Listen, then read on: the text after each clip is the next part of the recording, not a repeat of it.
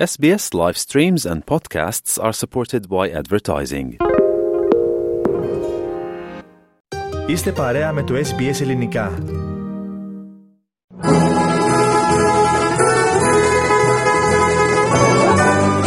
Ο κόσμος των γεύσεων.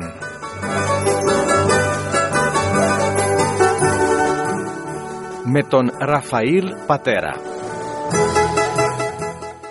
Ραδιοφωνία SBS ελληνικό πρόγραμμα. Όπως κάθε εβδομάδα μαζί μας είναι ο Σεφ Ραφαήλ Πατέρας για να μας καταθέσει τις ιδέες του για μια νόστιμη συνταγή.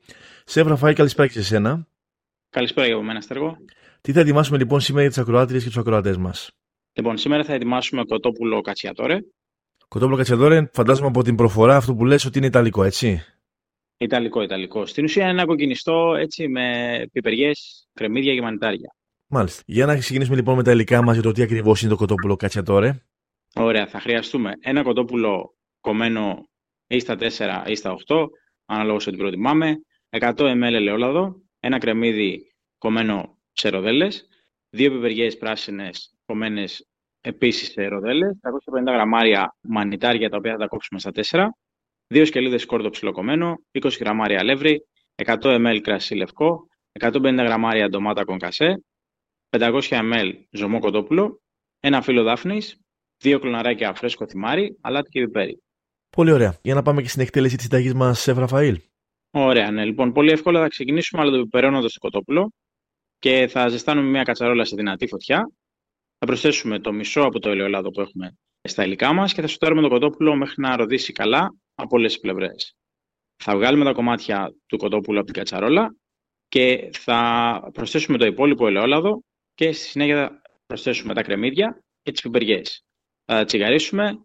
Μετά από λίγη ώρα θα βάλουμε και τα μανιτάρια μέχρι να πάρουν έτσι ένα ωραίο χρώμα και εφόσον έχουμε τσιγαρίσει τα λαχανικά μας θα προσθέσουμε στο τέλος το σκόρδο γιατί δεν θέλουμε να καεί για λίγα δευτερόλεπτα και θα απασπαλίσουμε το αλεύρι. Θα ανακατέψουμε να πάει παντού το αλεύρι και μετά θα σβήσουμε με το κρασί.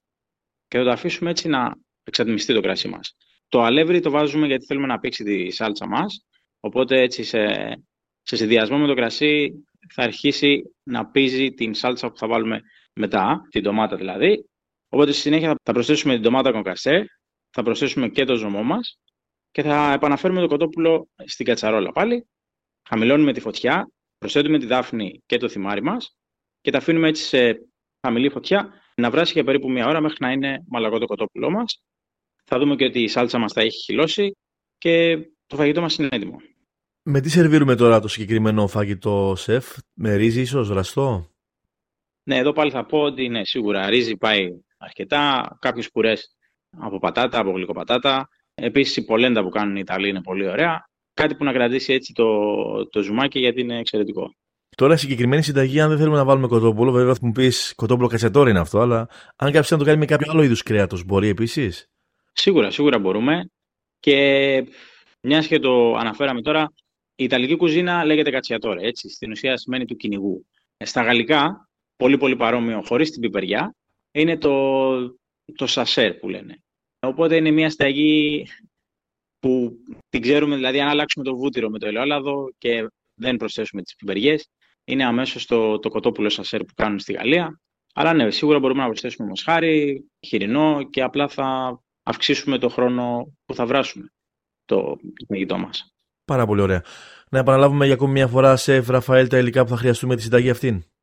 Ναι, λοιπόν, θα χρειαστούμε ένα κοτόπουλο κομμένο σε μερίδες, 100 ml ελαιόλαδο, ένα κρεμμύδι κομμένο σε ροδέλες, δύο πιπεριέ πράσινες κομμένες σε ροδέλες, 350 γραμμάρια μανιτάρια κομμένα στα 4, δύο σκελίδες κόρδο ψιλοκομμένο, 20 γραμμάρια αλεύρι, 100 ml κρασί λευκό, 150 γραμμάρια ντομάτα κονκασέ, 500 ml ζωμό κοτόπουλο, ένα φύλλο δάφνης, δύο κλωναράκια φρέσκο θυμάρι, αλάτι και πιπέρι.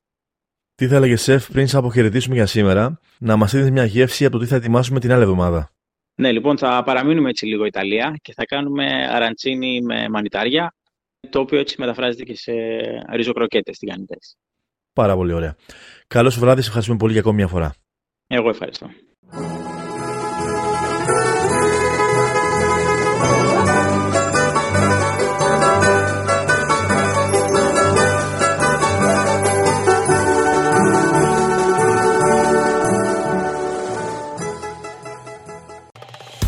Κάντε like, μοιραστείτε, σχολιάστε, ακολουθήστε μας στο Facebook στο SBS Greek.